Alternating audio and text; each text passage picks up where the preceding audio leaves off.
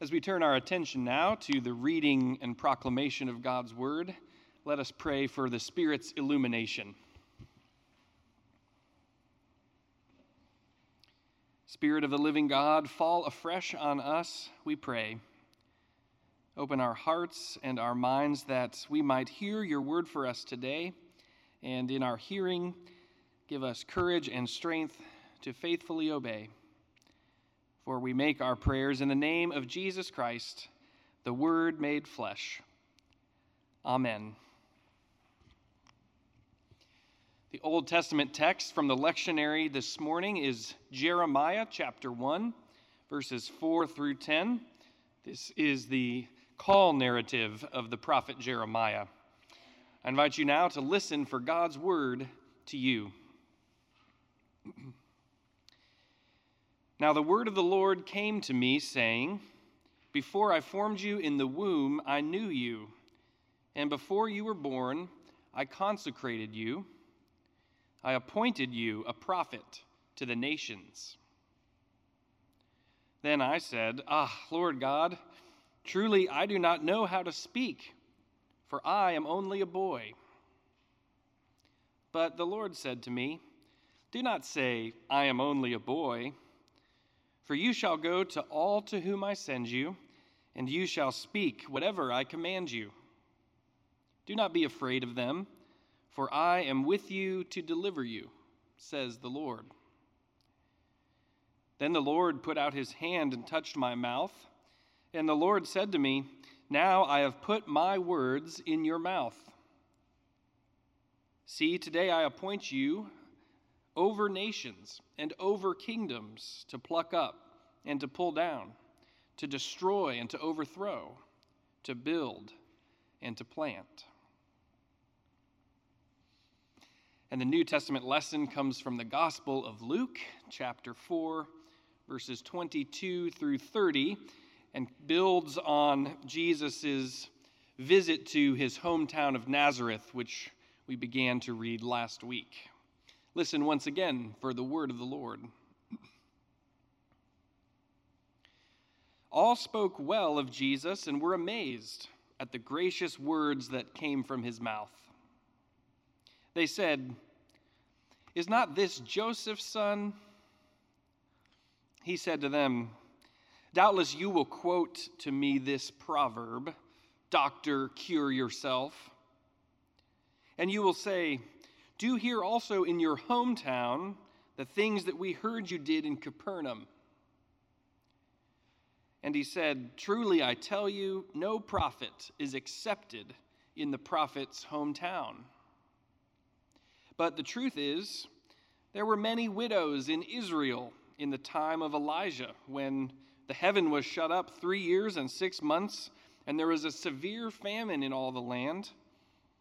Yet Elijah was sent to none of them except for a widow at Zarephath in Sidon.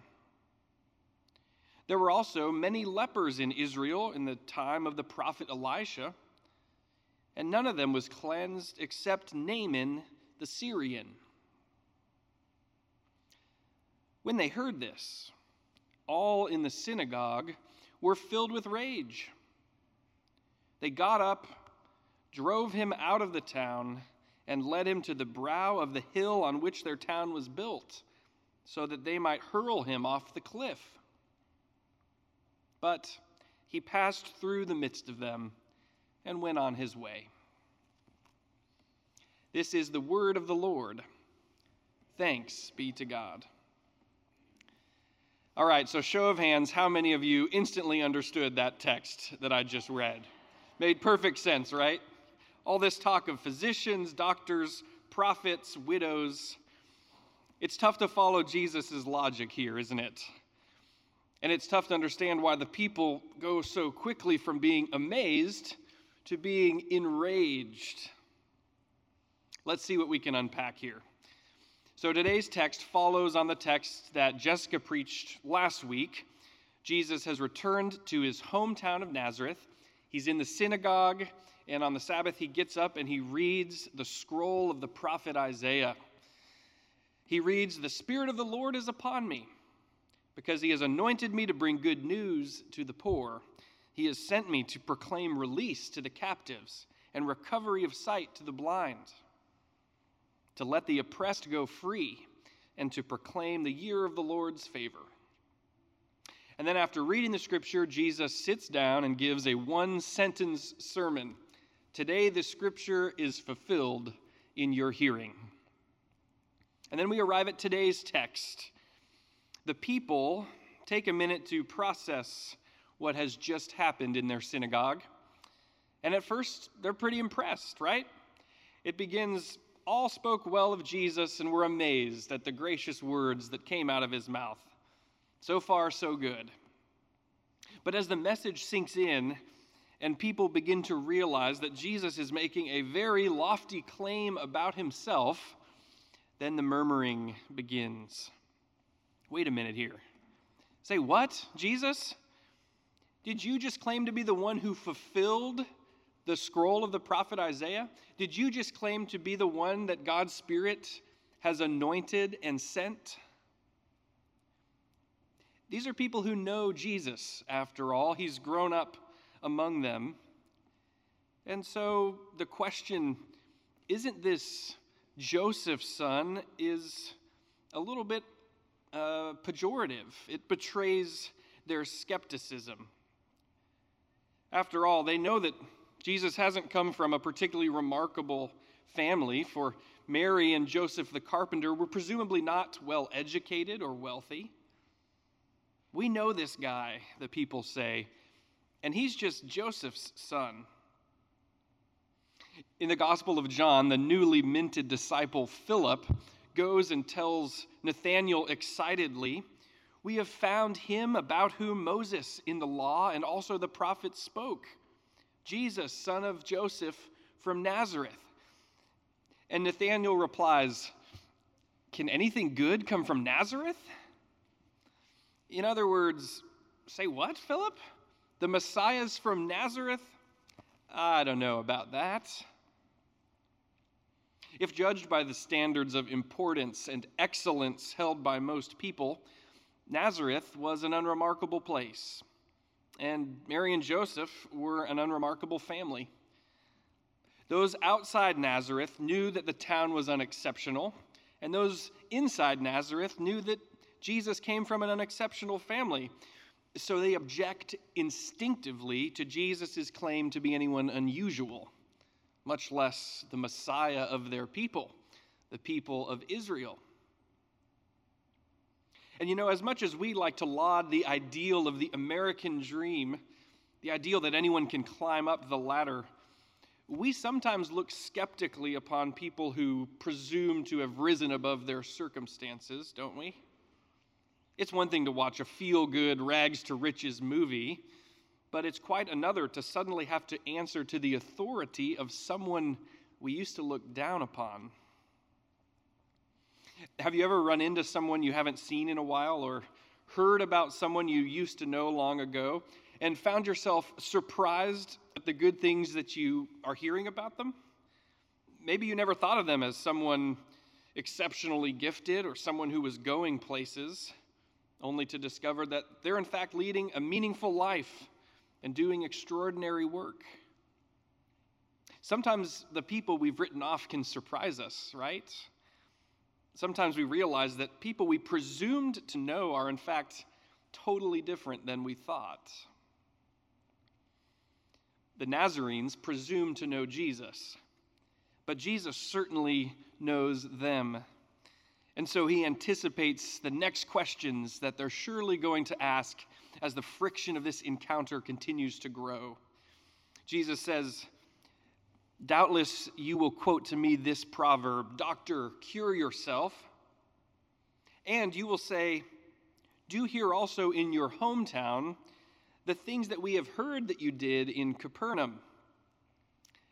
And he said, Truly I tell you, no prophet is accepted in the prophet's hometown.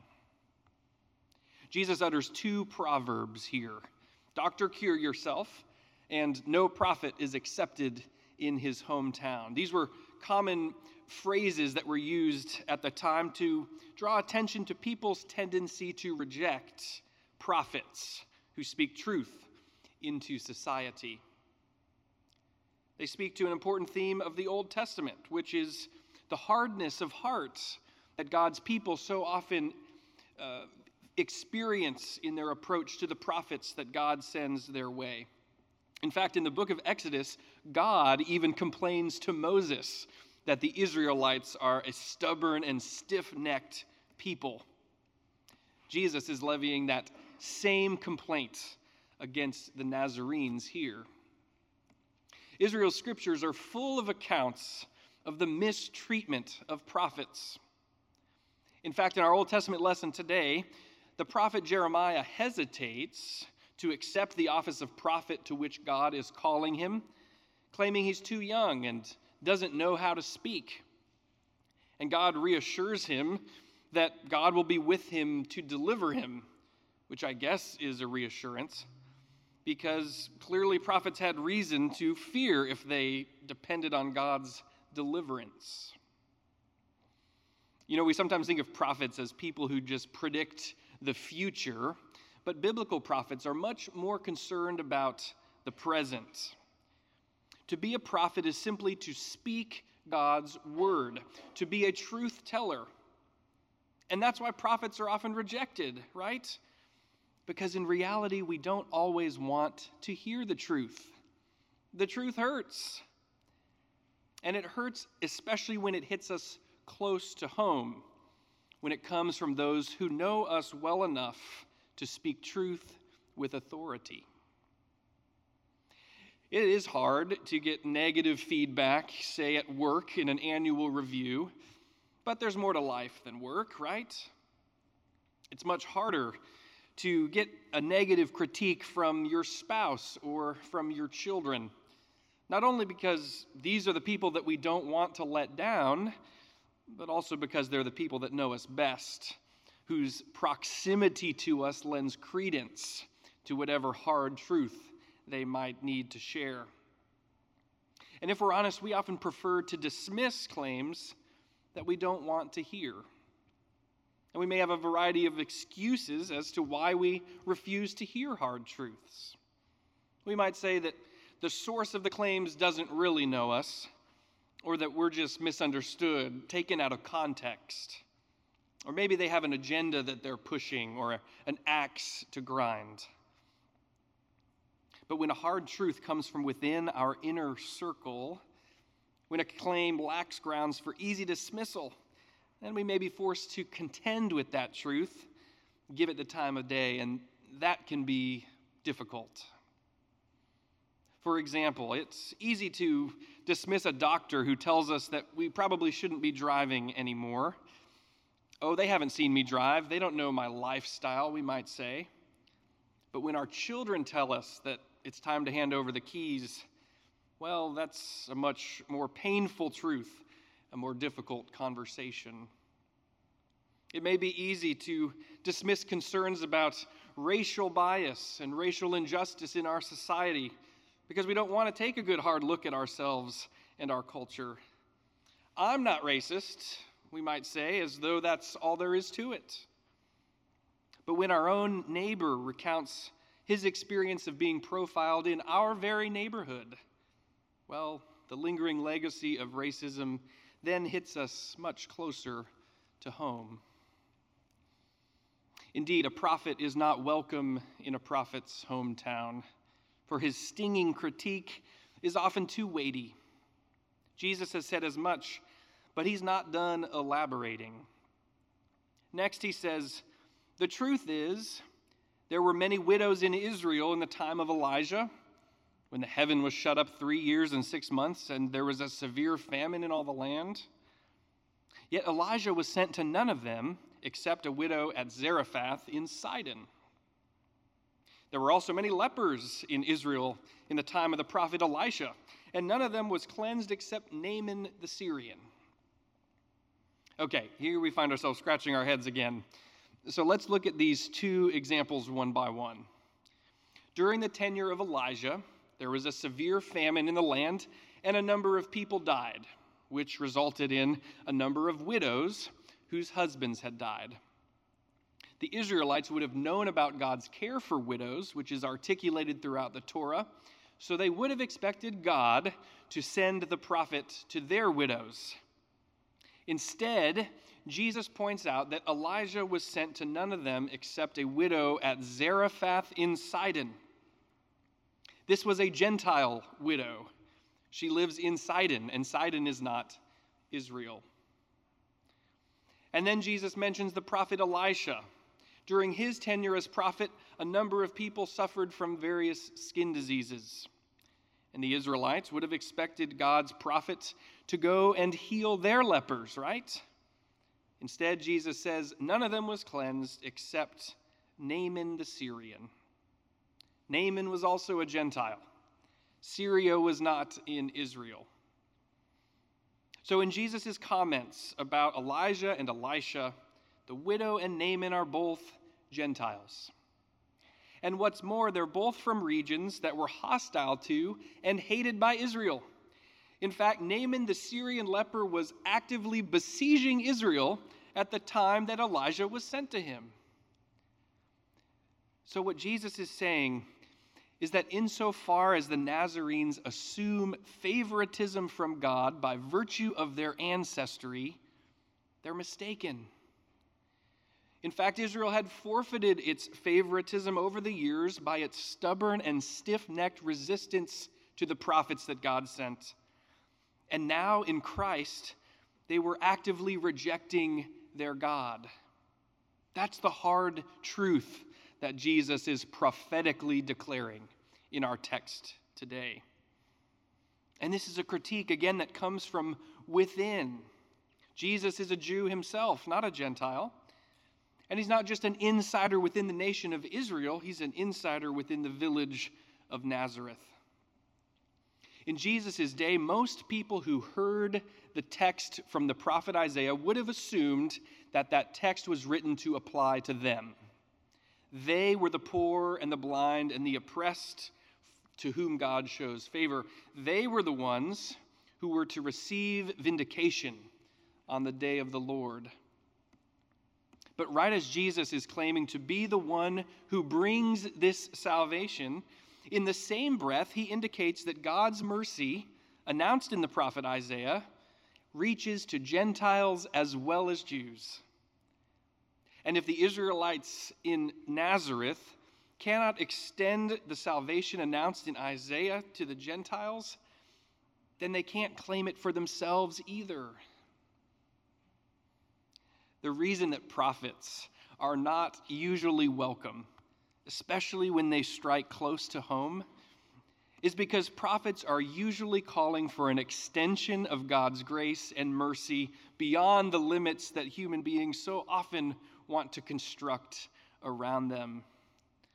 But the kingdom of God that Jesus brings means that the oppressed go free, the poor are fed, the blind can see, the captives are liberated.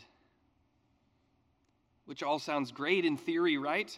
Don't we all want that?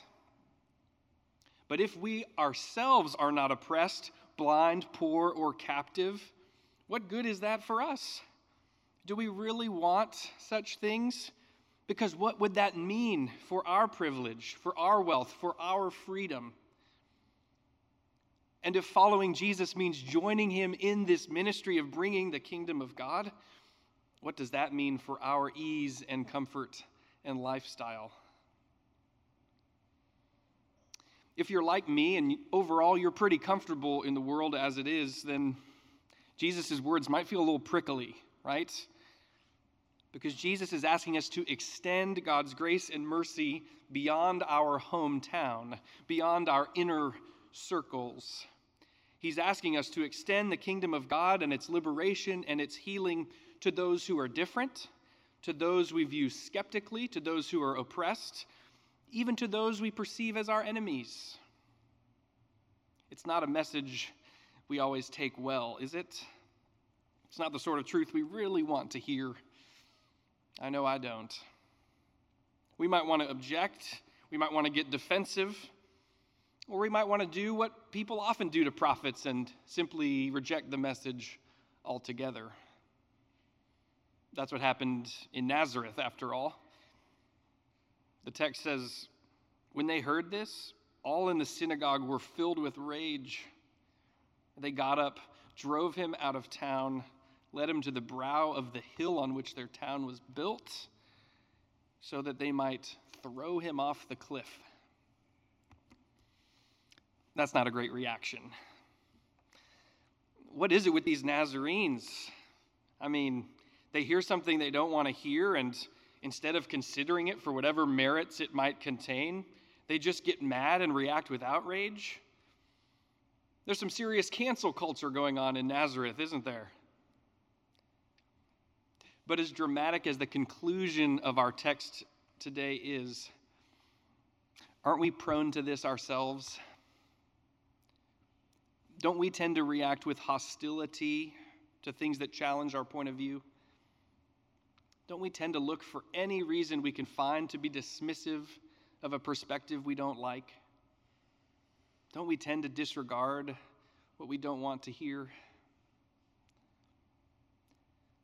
Well, Jesus is undeterred and carries on.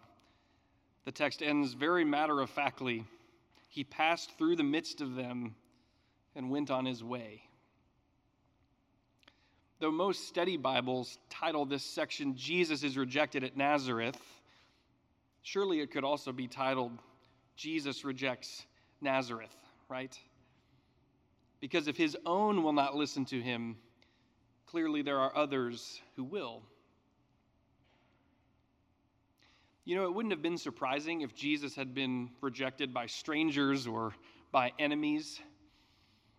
But that's really not the story of the Gospels, is it? Jesus is rejected not in, uh, not in uh, Sidon or in Syria, but in his hometown of Nazareth. Jesus is betrayed not by Satan, but by one of his own disciples.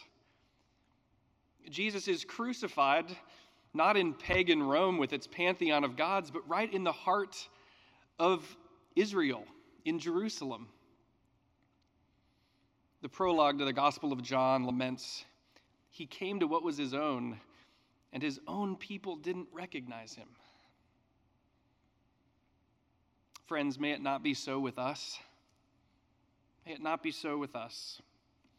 May we open our hearts to the gospel, even when it challenges us, even when it stretches us, even when it rebukes us. And may we put no limits around the grace and mercy of God lest Jesus pass through our midst and be on his way. But instead, may we allow Jesus to make his home among us, that we may be the hands and feet of Christ, not just to those in our inner circle, but far, far, far beyond. May it be so. Alleluia and thanks be to God. Amen.